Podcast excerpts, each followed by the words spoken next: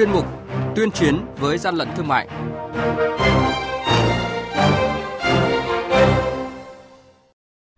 Thưa quý vị và các bạn, những thông tin chính có trong chuyên mục này đó là quản lý thị trường thành phố Hồ Chí Minh đột kích kiểm tra thu giữ lượng lớn thực phẩm chức năng nhập lậu, đồ hiệu nhái. Hà Nội thu giữ hơn 1.800 sản phẩm mỹ phẩm không rõ nguồn gốc. Mời quý vị và các bạn cùng theo dõi. Nhật ký quản lý thị trường, những điểm nóng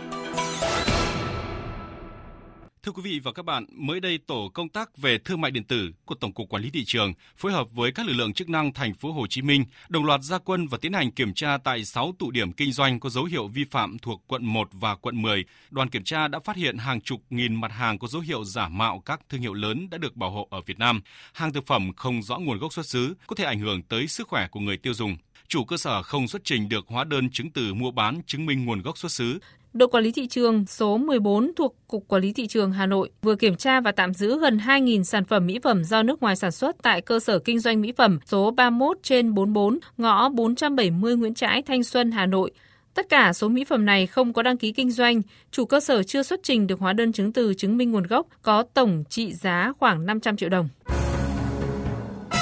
Hàng nhái, hàng giả, hậu quả khôn lường.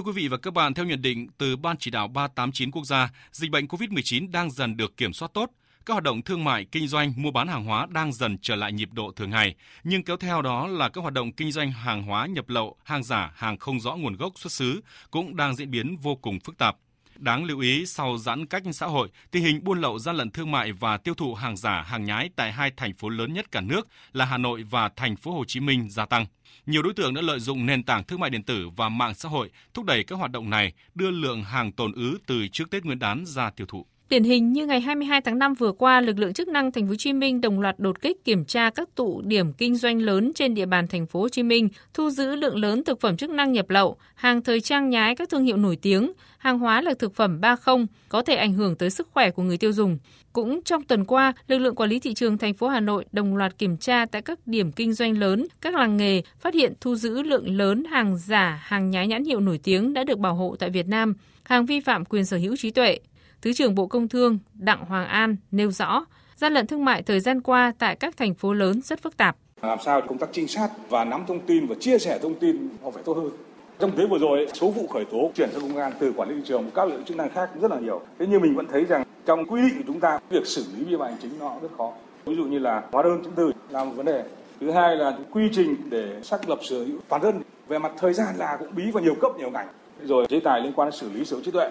các chế tài liên quan đến xử lý gian lận thương mại điện tử. Trong cái điều kiện mà tăng thương mại điện tử như này thì các cái chế tài hiện nay là nó cũng tương đối lỏng và việc xử phạt hành chính nó chưa đủ. Sắp tới thì Bộ Công Thương kiến nghị về hàng rào kỹ thuật rồi các cái chế tài khác các bộ sẽ phải xem cái này. Và chúng tôi cho rằng là việc tăng chế tài và tăng mức phạt lên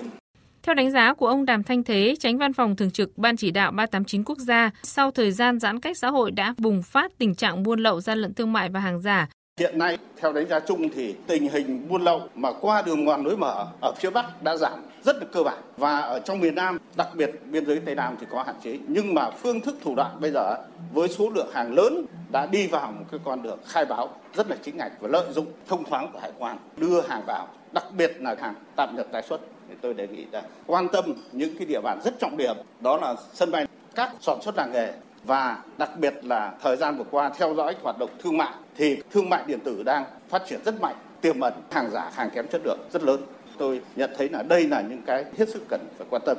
Thứ hai là xuất xứ hàng hóa thì trường ban chỉ đạo 389 quốc gia đã có kế hoạch số 27 ngăn chặn sản xuất hàng hóa lợi dụng xuất xứ của Việt Nam. Thế và làng nghề, các khu công nghiệp hoạt động thương mại rất lớn thì chỉ tập trung kiểm tra kiểm soát. Tôi thấy rằng đây là những việc rất cần thiết trong thời hiện nay. Quý vị và các bạn đang nghe chuyên mục Tuyên chiến với gian lận thương mại. Hãy nhớ số điện thoại đường dây nóng của chuyên mục là 038 85 77 800 và 1900 88 86 55. Xin nhắc lại số điện thoại đường dây nóng của chuyên mục là 038 85 77 800 và 1900 88 86 55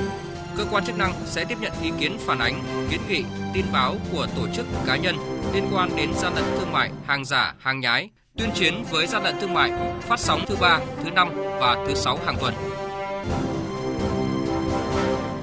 Thưa quý vị và các bạn, qua số điện thoại đường dây nóng của chuyên mục, chúng tôi nhận được phản ánh của thính giả ở huyện Đắk Song, tỉnh Đắk Nông về tình trạng thuốc chuyên trị bệnh gút nghi giả không đảm bảo chất lượng được giao bán tràn lan trên mạng. Bản thân tôi bị hút thấy cái sản phẩm quảng cáo ở trên mạng là gấp 70 lần mà cũng thấy địa phương nhiều người mua. Nhưng mà thực tế thì đặt ở trên mạng, có quảng cáo ở trên Facebook, tức là bây giờ ở trên Facebook thì cứ mở ra là thấy sản phẩm nano phát quảng cáo. Mình có hỏi là bây giờ tránh tình trạng mà thuốc giả hoặc thuốc kém chất lượng, tại sao không chuyển đến các tiệm thuốc tây để cho mình dễ mua hoặc là để cho nó đảm bảo hơn? Mà thuốc này nó rất là đắt. Mà bây giờ mình cũng không có cái cách nào để biết kiểm tra hàng thật, hàng giả là một hai là bây giờ mình đang sử dụng nhưng mà chỉ sợ là thuốc không mang lại đúng như quảng cáo mà có khi lại thêm no ra mà giờ không dám sử dụng nữa. Điện nên chương trình để nếu mà đúng một sản phẩm mà nó như vậy thì các cơ quan chức năng cũng vào cuộc để cho những người khác người ta cũng khỏi phải giống như mình. Trước đó, Cục An toàn Thực phẩm Bộ Y tế cũng đã thông tin về thực phẩm bảo vệ sức khỏe Nanofast vi phạm quy định quảng cáo. Trong quá trình các cơ quan chức năng xử lý, Cục An toàn Thực phẩm khuyến cáo người tiêu dùng không tin vào các quảng cáo sai sự thật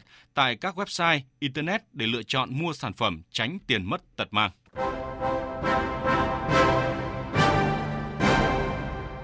Tay chống hàng gian, hàng giả, bảo vệ người tiêu dùng.